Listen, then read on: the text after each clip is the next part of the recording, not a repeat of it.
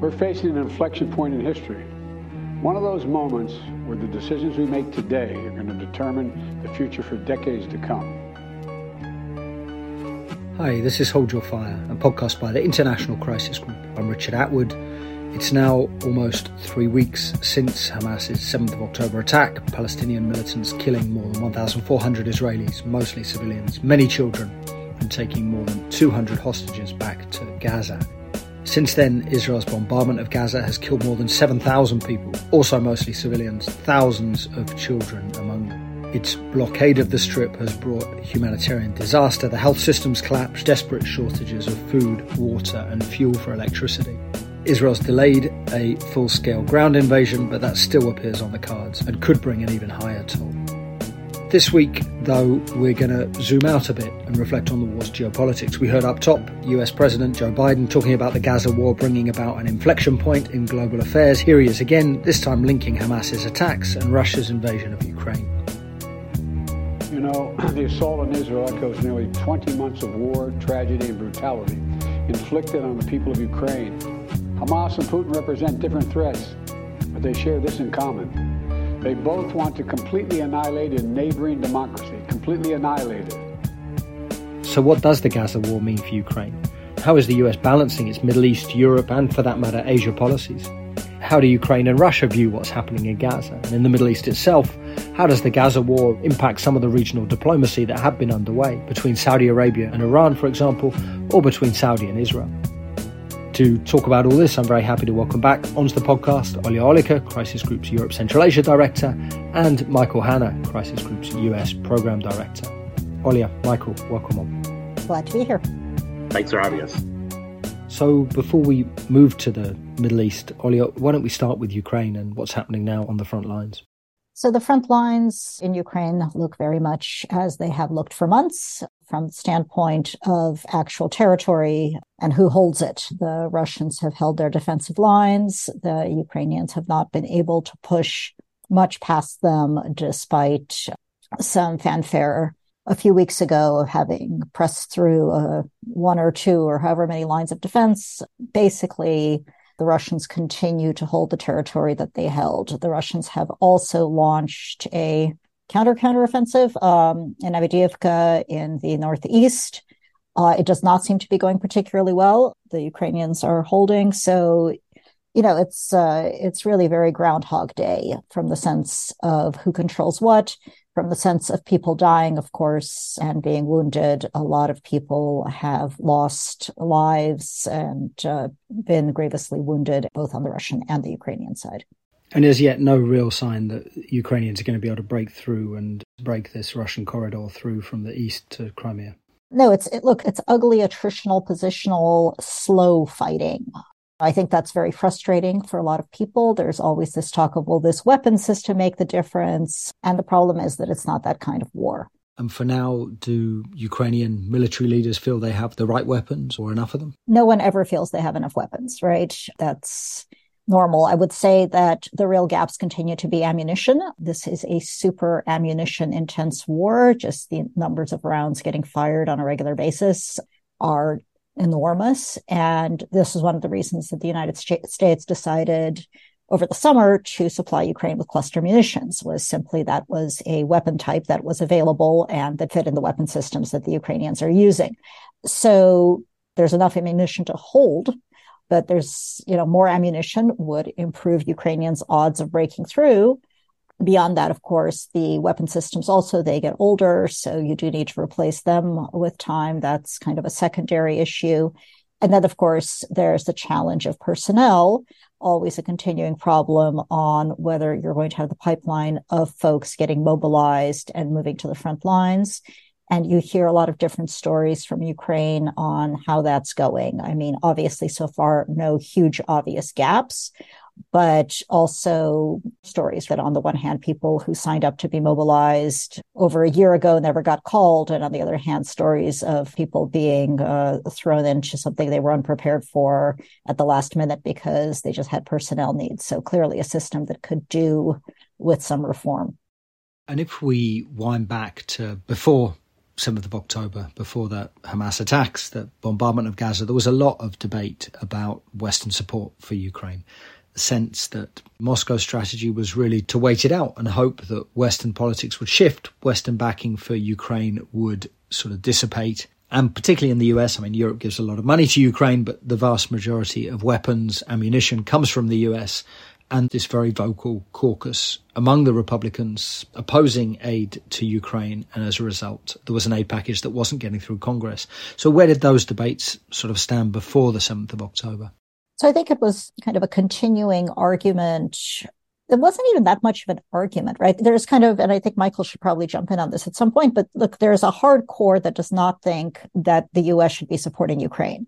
And then there's a broader group of people who think that there should just be more oversight and accountability and a sense of where do these things go? Who uses them? How do they use them? Are we getting our money's worth?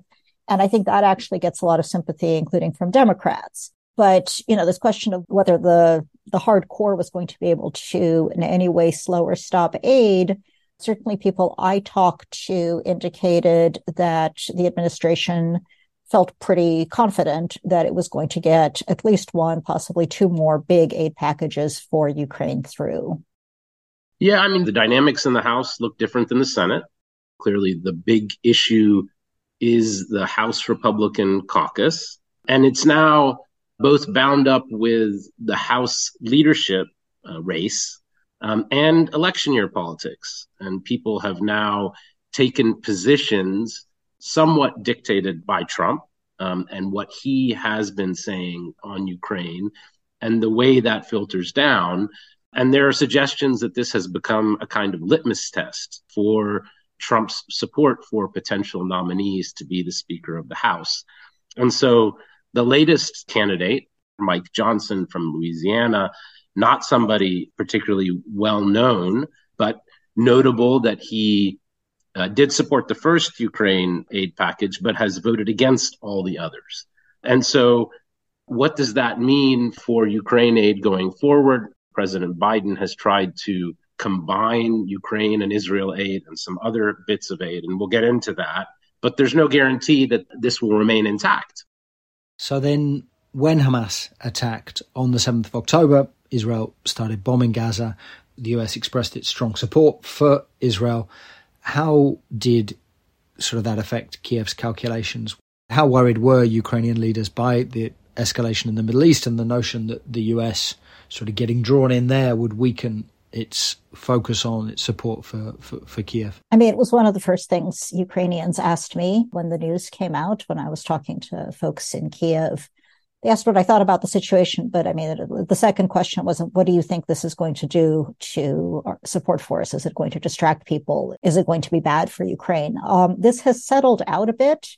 There's a lot of effort in Ukraine to point out Hamas links to Moscow and even to suggest that perhaps Russia was involved in planning the attack, which I think is a bit of a tough case to make. And I think the Ukrainians are basically just watching and waiting to see what happens. It certainly makes them nervous.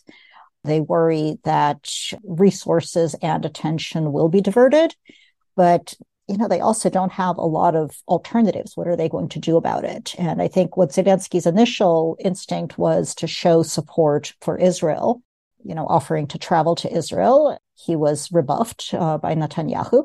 So I think that's the other piece of it is um, the Ukrainian desire to demonstrate that it's firmly in the Western camp, which actually is very much in line with Ukraine's foreign policy to this point, which is that it is uh, looking to Western states to support it and it's willing to take some hits in the rest of the world to get that. And in some ways, I mean, that's it's interesting. I mean, Netanyahu himself wasn't the biggest supporter of Ukraine, right? I mean, despite Israel's close ties to the US, he really hedged quite a bit over the past year and a half, was very reluctant to alienate Moscow. Right. So, yes, the Israelis also have a very strong relationship with Moscow. They have refused to send weapons to Ukraine. There are a lot of both Ukrainians and Russians in Israel, Russians who fled Russia after the full scale invasion began because they no longer wanted to live in Russia, and Ukrainians who fled as refugees. But historically, Netanyahu especially has built a very positive relationship with Vladimir Putin. Now, what's interesting, of course, is even as Netanyahu has rebuffed Zelensky, Putin has not been all that warm to his old friend Bibi, in that his response has not been to condemn the massacre carried out by Hamas uh, on the 7th, but a lot of both sidesism coming from the Kremlin and also from the foreign ministry, a kind of a clear suggestion that they're standing with the Palestinians. And that is actually a very clear effort to play to the world as a whole and to say, look, unlike the West, we stand with the underdog against Western colonialism. And that's a really interesting shift in Russian policy because of this longstanding, very positive relationship with Israel. And I mean, just to note, of course, that for Israel, the important facet of this is its freedom of operation in Syria. And Russia has basically given Israel a free pass to operate. And, you know, that has been the, in the background of all of just this discussion about Israel maintaining a kind of almost neutral stance and not coming out uh, basically on the side of the United States is this desire to maintain that freedom of operation and obviously notable that this continues. There was bombing of the uh, Aleppo airport yesterday. And so this has become a feature that is dependent on this kind of very close relationship between uh, Israel and, and Russia. And just so listeners know, this is Russia over several years now allowing Israel to bomb basically Hezbollah or Iranian targets in Syria. But let's turn then to US policy. And I want to talk about different aspects of it. I want to come to the bandwidth point in a moment, how the US is sort of factoring in its Ukraine efforts with what's happening in the Middle East. I also want to talk about the regional piece, US relations with Saudi Arabia, in particular, attempts to push along this normalization of Saudi relations with Israel. But could we start with the immediate US response to the Hamas attacks? Initially, strong expressions of support for Israel, and those are continued, but gradually, what's crept into US rhetoric is some sense of discomfort at the way the Gaza bombardment is going, the human cost, questions about what the end game is, and some real concerns about the risks of escalation. Yeah, I think we've seen a gradual evolution. I think first and foremost, this is a policy driven by the president. Even during the Obama administration, he seemed to always counsel holding Israel tight as a way to gain confidence and perhaps extract concessions. I think the other piece of it is the kind of scale and brutality of the Hamas attack put the United States in a position of not wanting to demonstrate any daylight between Israel and the United States, uh, one of kind of wholesale support for the region that looked like a blank check. We know that in private, there have been discussions of international humanitarian law about protection of civilians, but you know, we didn't see much of that in public until later when the air war really intensified. And so we've seen gradual shifts over time. I think, yes, we've seen a lot of reporting about U.S. unease, about Israeli planning or the lack thereof. And of course, we're in a pause at the moment. We've been anticipating um, this imminent ground offensive, and it seems to be delayed. We can uh, assume that that's partly because of US signals, but there is a palpable sense of unease about where this is going. Secretary of State Blinken made mention for the very first time of uh, humanitarian pauses. There hasn't been talk of ceasefire, but we're in a moment of uncertainty about what next. And the other bit of U.S. policy has been uh, deterrence and, and quite firm signaling about regional conflict, uh, trying to avoid it. Um, and that signaling has gone both ways, both to the Israelis and to others in the region, Hezbollah, Iran in particular. You know, the United States wants to avoid a multi front conflict that could bring it into the fight directly. At the same time, its deterrence is built upon uh, sending signals that it would be willing to enter that fight. Um, and it has surged various U.S. military assets into the region to make clear those signals. And Michael, on the risks of regional escalation, I don't know if you agree with this, but all sides seem to be caught in a position where none of them want an escalation. So the US clearly doesn't want a regional war. Israel doesn't want to open up another front in northern Israel with Hezbollah. It's not clear that Iran wants a big escalation right now. At least that's the assumption that Iran sees Hezbollah's rockets as a security guarantee, doesn't really want to give that up for Gaza. A regional war generally would be ruinous for everyone. And yet, both sides believe that they have to show they're willing to escalate to, you know, in their eyes, deter the other side. I mean, you see that very clearly in Biden's rhetoric. And in that sense, you know, although no one wants things to escalate, the danger seems quite high. Yeah, I mean, I'm always hesitant to mirror image and assume we know what's happening in the thinking of others, that mutual deterrence is rational and logical and uh, regional war would be ruinous and hence nobody would want it. We see that, you know, mutual deterrence didn't hold in Gaza. And that was a long running assumption of Israeli leaders, I think, at this point. And, you know, you get to another piece of this, and that is miscalculation. Um, you know, the rules of engagement between Israel and Hezbollah, for instance, have held. But it's easy to imagine ways in which that spins out of control. We've seen, um, you know, an uptick in, in strikes against U.S. personnel and assets in, in Syria and Iraq again, it's it's easy to imagine that escalating. Even the Houthis have launched uh, missiles that uh, were presumably intended for Israel. Um, so there are multiple ways in which escalation could happen through miscalculation, even if the parties themselves are intent on avoiding such an outcome. Michael, how much do you think that US thinking about its Middle East policy, uh, what's happening in the Middle East, is shaped by its sort of calculations about Ukraine. And in fact, not just Ukraine. I mean, the US is also keen to maintain the balance of force in Asia, particularly keen to ensure that it deters China from any you know potential military action in Taiwan. I think that's probably unlikely anytime soon, but it's certainly still a concern for Washington.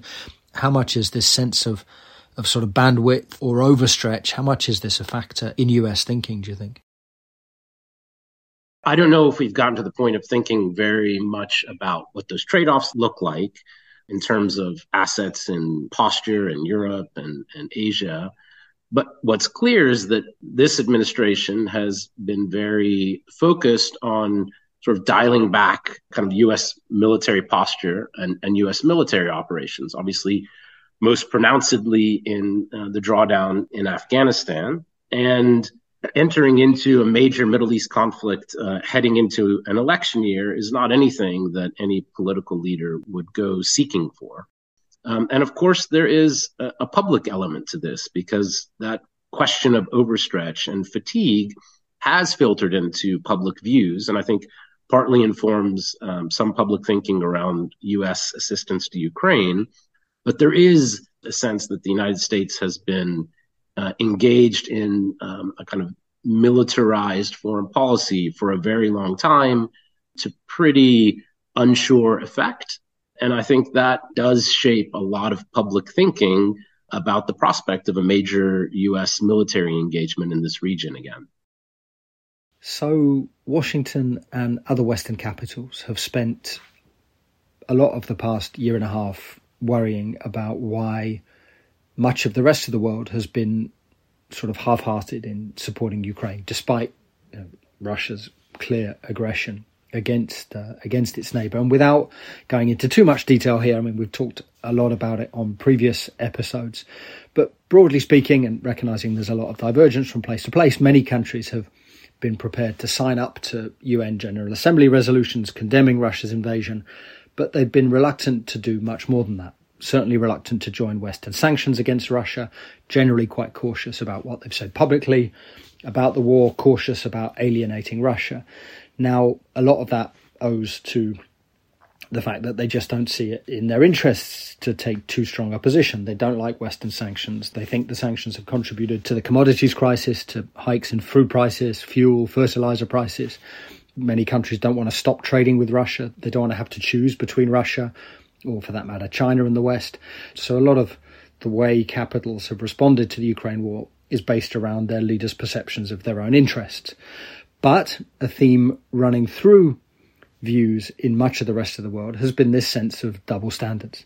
That the West's expressions of outrage about what's happening in Ukraine, even though in this case they're justified, they ring hollow given the West's own track record in Iraq, in Libya, and other places, and also in the Western capitals have traditionally been much quieter about Israel's occupation and in calling on Israel to respect international humanitarian law in Gaza than they are when they talk about Russia's violations of international humanitarian law.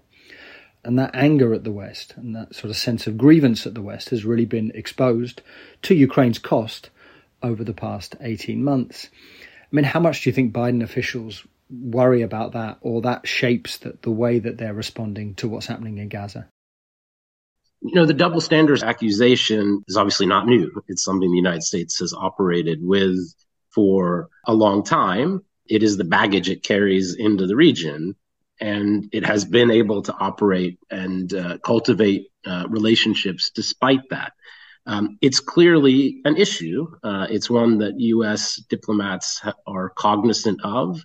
There's been a major push, uh, particularly with respect to Ukraine, to try to bridge some of those gaps with the global south that has been uh, skeptical. You saw early on when uh, the United States was really pointing to this question about Russian annexation of Ukrainian territory, then the Middle East and, and others pointing to the, to the to the Golan Heights and you know the U.S. recognition of Israeli uh, annexation of Syrian territory during the Trump administration, a step that hasn't been reversed by the Biden administration. Um, and so you know this is an accusation of longstanding and is going to be a further diplomatic challenge, both in terms of how the United States is going to deal with the immediate Gaza war, but also in terms of how it is going to engage with um, the rest of the world on Ukraine. This issue of double standards, uh, we will likely see it again in the in the UN General Assembly debate that is to come, and of course the U.S. Uh, veto of the Security Council resolution pushed by Brazil, you know, has put a spotlight on how isolated the U.S. is uh, in terms of of its position on this conflict.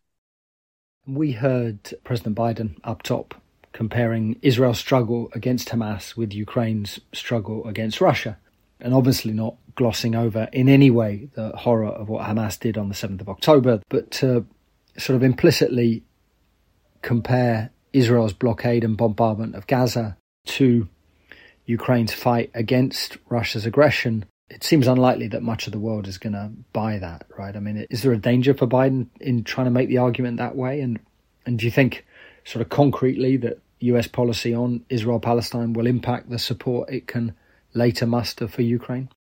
Yeah, I mean, look, the United States has made a, a moral case, uh, a principled case uh, uh, for for its position in both conflicts. It has, in fact, linked them in Biden's, you know, public speech. And yes, everybody has double standards, and the United States is is not alone. But you know, uh, when you lead with morality, when you lead with principle, that hypocrisy, um, you know, there's a light that is shined upon that, and I think it does matter for for regional opinion, um, and and I mean regional public opinion, not just leaders. When it feels as if you know there is a, a huge gap in terms of how these standards are being applied and you know how Israel conducts this war, how the United States uh, positions itself. Um, it matters for how um, the region and others in the world understand what's going on in the conflict. There is a broader point about receptivity to U.S. messages, both on Ukraine and, and Gaza. The United States, along with the Ukrainians, spent some time trying to repair this gap, this huge divide that they sensed that emerged after the, the Russian invasion of Ukraine when they looked around and apart from you know their European allies and a few others, um, the rest of the world reacted differently, and I think that was shocking in some ways. They looked to their Arab partners, and you know they obviously were trying to hedge, and that was a bit of a wake up call. And the United States has dedicated a lot of time since to trying to address concerns of the global South and um, trying to remedy this sense of uh, of neglect and double standards, and and clearly this this current moment isn't going to help in that effort. Let's turn then to Russia and how Moscow is looking at things in the Middle East. And Olya, you mentioned earlier Russian leaders condemning Israel's bombardment of Gaza, much of its rhetoric, Foreign Minister Sergei Lavrov in particular, his rhetoric really playing to the global south, support for Palestinians. But beyond that, how much advantage do you think Russia sees in a regional escalation? So I think for Moscow, it's uh, being viewed as an opportunity. You see the unwillingness to give the Israelis very much, but instead looking to the Arab states, looking to the rest of the world, trying to make a case that uh, Russia is on the side of the world as a whole against the United States and Europe and Israel. Now, I don't think that a broader war is in Russia's interests. But, you know, even there, you could see increases in oil prices and so forth that Russia could benefit from. And certainly look, Russia has a foreign policy concept that is all about weakening the United States and weakening Washington's alliances and partnerships. If this helps with that, then it's a boon. This said, when Russia tried to negotiate with Hamas uh, to get Russian national hostages freed, it failed, which I think is uh, kind of an interesting side note to this, that there are real limits to what Russia can do uh, that will also become visible through this. But overall, I think for Moscow, they'd like to ride this. And if it does distract the United States, if it does limit the amount of weapons that the Americans uh, can send to Ukraine, fantastic. The Russians have been looking to US presidential elections as kind of their lodestar for when uh, Western support to Ukraine will break and then the Ukrainians will be forced to capitulate. But if something happens to make it come sooner, then they'll take it. Could we just talk a little bit about Russia's relations to Iran? Um, they've obviously gotten much closer since the beginning of the war in Ukraine. They're both under US sanctions. Iran has sent weapons, drones to Russia, uh, which Russia's using in Ukraine. That's come at a very high cost to Iran's relations in Europe. We talked about this on the podcast before. But it's not really clear that Russia could actually push Iran into something that Tehran itself is not interested in, right? I think that uh, Russia has very limited leverage over Iran because it needs Iranian support and Iranian drones. And again, this this is a really interesting dynamic where Russia wants to position itself as the vanguard of the world as a whole against the US led West. But what's really going to become visible is that Russia can't actually get anybody else to do very much. Now, does anyone care about that? I don't know. To some extent, uh, unwillingness to cut ties with Russia doesn't have to do with Russian influence. It has to do, to a certain extent, with trade and it has to do with the ability to point to something else other than the United States, uh, even if it's not that effective. So I think for Moscow, this is an opportunity, but it's an opportunity with some real constraints. It's always dangerous to read new axes of evil into um, current events. And there's an effort to do that, particularly in the United States. Clearly, sanctions and the war effort and, and the limitations that has created for Russia have pushed this unlikely military partnership forward in ways that I think were unimaginable at the start of the war in Ukraine. But, you know, it is tactical, right? It is a worrisome development for a lot of observers, including the United States. Um, but there's a danger in, in reading too much into the strategic significance that sees all of these events as moving in, in, in lockstep, when in fact, what it looks like is Russia being forced to turn to a very unlikely source uh, in Iran for drone technology um, out of need because of the state of their military industrial base and, and, and the squeeze that comes from sanctions. And Michael, so the Saudis, Saudi Arabia, and when it comes to the normalization question, what the war what the Gaza war means for US efforts to get Saudis to re-establish relations with Israel. Uh, I want to come to that in a moment. But before that, the Saudis and Iran have recently gone some way to repair their relations. I mean, we've talked about this in depth on the show before, this recalibration of Saudi policy aimed at dialing back tension with Iran. So there was this deal brokered by China earlier this year, and that still seems to be moving forward. I mean, I think Crown Prince Mohammed bin Salman met President Raisi, Iranian president, in the last few weeks, so after the Hamas attack. I mean, how much of a check against a regional escalation is that Saudi Iran channel? I think it is useful in terms of um, having clear communications between Saudi and Iran. I think it's useful in terms of uh, maybe at the margins helping with escalation risks. It could help um, in Yemen, for instance. I'm very doubtful that this channel in and of itself can um, can be a big factor in terms of the broader risks for, for regionalized conflict. A Saudi Iran channel uh, is not going to be able to tame those forces. Uh, I don't think it's going to be uh, particularly decisive in terms of how Hezbollah, say, uh, on, on a potential nor- northern front, is thinking about this conflict. Alongside these Saudi efforts to repair its relations with Iran, you also had Crown Prince Mohammed bin Salman seemingly moving towards this normalization deal with Israel. Now, the deal tends to be presented as though sort of the whole thing was about Saudi Israeli relations. But in some ways, it was also a US response to Saudi hedging on Ukraine, Saudis getting closer to China. You know, it was about the US giving Riyadh security guarantees in exchange not only for Saudi normalization with Israel, but also that Riyadh would distance itself in some ways from Beijing. So I guess the first question is sort of is there any chance of a deal between the US and Saudi Arabia? The security guarantees in exchange for you know sort of Saudis coming more firmly into the US camp, stopping hedging with China, with Russia. Is there any chance of a deal along those lines without the Saudi normalization with Israel going ahead?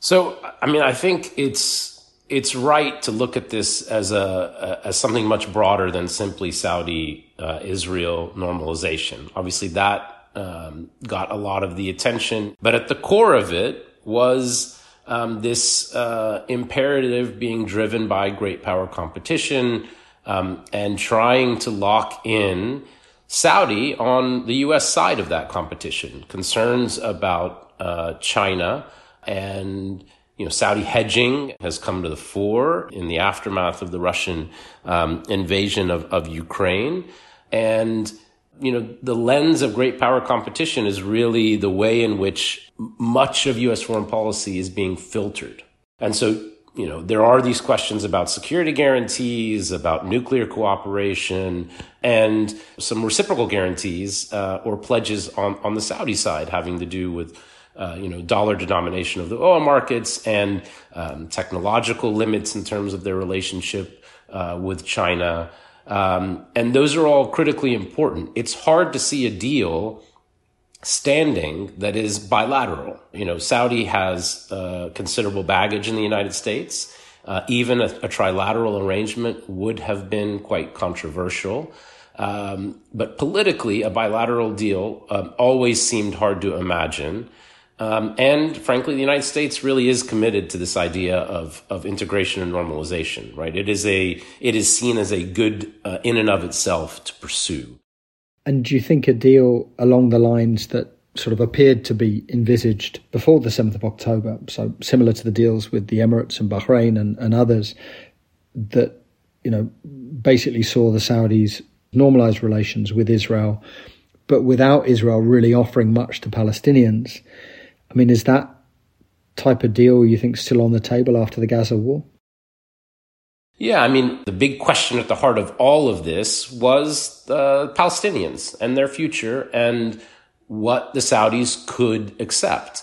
Um, Netanyahu was aggressively pushing the idea that normalization could proceed with very little uh, in terms of concessions for the Palestinians and that the Israelis could continue in terms of their current trajectory without offering anything on, on the Palestinian file. That becomes harder now but before we get to discussion about normalization, I think the immediate is really uh, front and center for for Saudi, and uh, they are, as with the rest of the region, quite concerned about regionalized conflict, and not just in Gaza, but frankly, in terms of what spillover might mean for neighboring countries. I think there's real serious concern in Saudi um, and elsewhere about stability uh, in Egypt uh, and Jordan. And so I think um, there is real serious concern about what this conflict might mean for, for the rest of uh, for the rest of the region.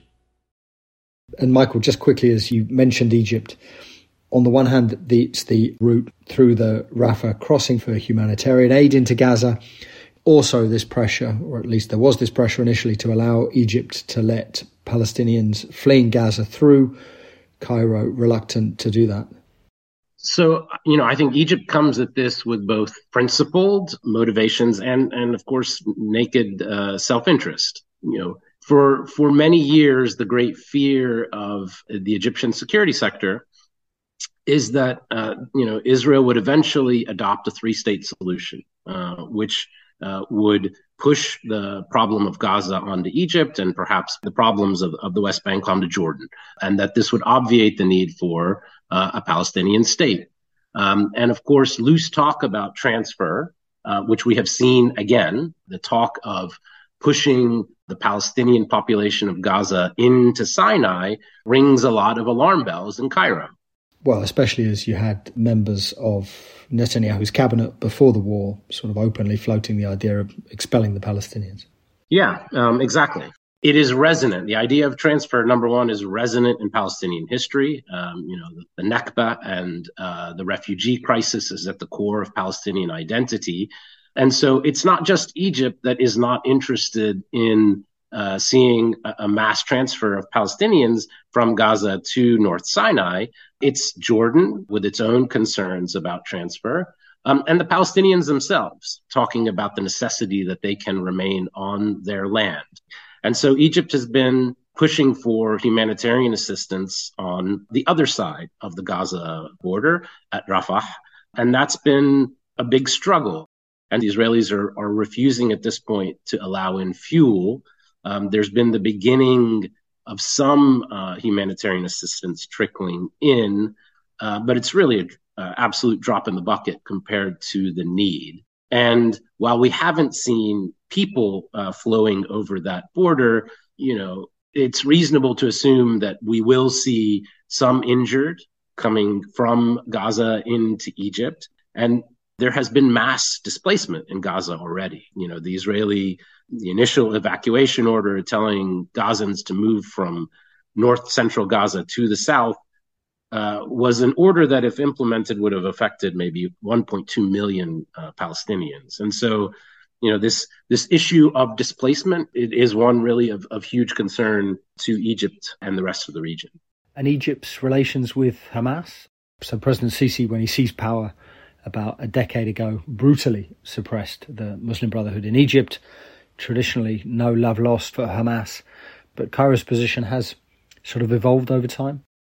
Yeah, Egypt has become more pragmatic um, in you know in the immediate post-coup in, uh, world. Uh, Egypt's regional policy was an was an extension of its domestic policy, and so it harbored the idea that uh, not only could it crush the Muslim Brotherhood uh, in Egypt, which it continues to do, but it could do so regionally in Libya and in Gaza. And as Egypt came to understand that some kinds of uh, communication were going to be necessary to protect their own interests, uh, they began to soften, not necessarily their core views about Hamas, but about the necessity of engaging with them, uh, having channels of communication with them.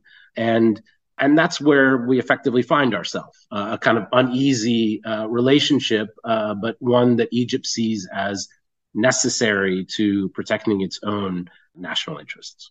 And Michael, do you think the barbarity of what Hamas did on 7th of October will change views about the group in the region, not just in Egypt, but also, let's say, in Turkey or Qatar, places traditionally more supportive of political Islam, of the Muslim Brotherhood? I mean, Hamas, of course, has its office in Doha uh, Qatar seemingly very involved in talks about getting hostages released? I think at some level, I mean, I think it, it's too soon at this point for a kind of reconsideration. But Hamas is obviously a different beast than I think people understood.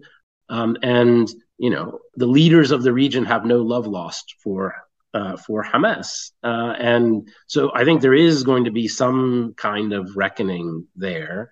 Uh, it's hard to see that in the midst of the ongoing uh, escalation in Gaza and, and the current focus on uh, Palestinian suffering and pa- Palestinian civilian casualties. I do think there will come a point when there will be some reflection about uh, what happened on October 7th. I just don't think it's going to happen in in the current heat of uh, heat of the moment. So let's come back then to what all this means for Ukraine. The fact that the US is now focused also on the Middle East, as well as being sort of pivotal to Ukraine's war efforts in Europe. Michael, you mentioned earlier that the Biden administration has tried to tie up some of the aid for Ukraine with other defense spending, including aid to Israel, to link the two. Now, of course, Republicans control the House. They can try to split up those bills. But do you think this sort of linking the Ukraine aid to the Israel aid, do you think that's going to make it easier to get support for Ukraine through? Clearly, the Biden administration wants to make this a kind of collective effort and trying to put not just Ukraine, but some specific spending, border security, uh, and assistance to, to Israel. And again, if this came up for a straight vote, it would be approved. But new House uh, leadership uh, among Republicans could split this up. And that is uh, the call from uh, key Republican lawmakers. So clearly, the U.S., the, Biden administration is trying um, to make this uh, one vote. Uh, it, do, it would increase the chances of its success. but there's no real guarantee that it's going to come up in this form and the caucus of Republicans that are opposed to the Ukraine aid, they generally support military aid to Israel? Absolutely. That's an easy sell in Congress. It's not going to face much opposition. And hence why some of those opposed to Ukraine assistance want to split them up. They want to pass more assistance to Israel at the current juncture. And they're not that interested in Ukraine assistance. And Olya, in Kiev among Zelensky and his cabinet, the military, these debates about Western funding, US attention being drawn to the Middle East, you know, those are seen as more a long term challenge or something that's actually affecting battlefield calculations now? Look, we're not, if, if Congress does not vo- vote this new aid package, that does not mean that aid to Ukraine stops, right? The United States has a lot of additional aid that's already in the pipeline. Not everything that has been um, already committed has been delivered. All of this, and there are mechanisms other than the specific bill that enable the United States to provide assistance to Ukraine. And in addition to that, there's the European assistance to Ukraine. So it's not as though if this, uh, you know, if this bill doesn't go through, then it's all over for the Ukrainians. So no, they're thinking about this from the long term of how much they can count on the United States and what kind of United States assistance they can expect and what they need to be looking to other allies and partners for, et cetera. They're not thinking that if this fails, it's the end. Olya, Michael, thanks very much for coming on. Thanks for having us. Thanks, Richard. Hold Your Fire is a production of the International Crisis Group. I'm Richard Atwood. You can find all of our work on the latest from Gaza on the Ukraine war on our website, crisisgroup.org. You can also follow us on Twitter or X at Crisis Group. Thanks to our producers, Kevin Murphy, Heiko Schaub, and thanks, of course, to all of you, our listeners. Please do get in touch, podcasts at crisisgroup.org. You can also write to me directly, atwood at crisisgroup.org. If you have any questions, suggestions, or concerns, if you like the show, please do say something nice about us. Leave us a five star rating or review. We've tried, as I said up top, to look at the bigger picture this week we may well zoom back into what's happening in Gaza next time. We've also got episodes planned soon on Sudan, on the Sahel, the latest from Venezuela, probably also something on the South Caucasus, the standoff between Azerbaijan and Armenia. So please do join us again next time.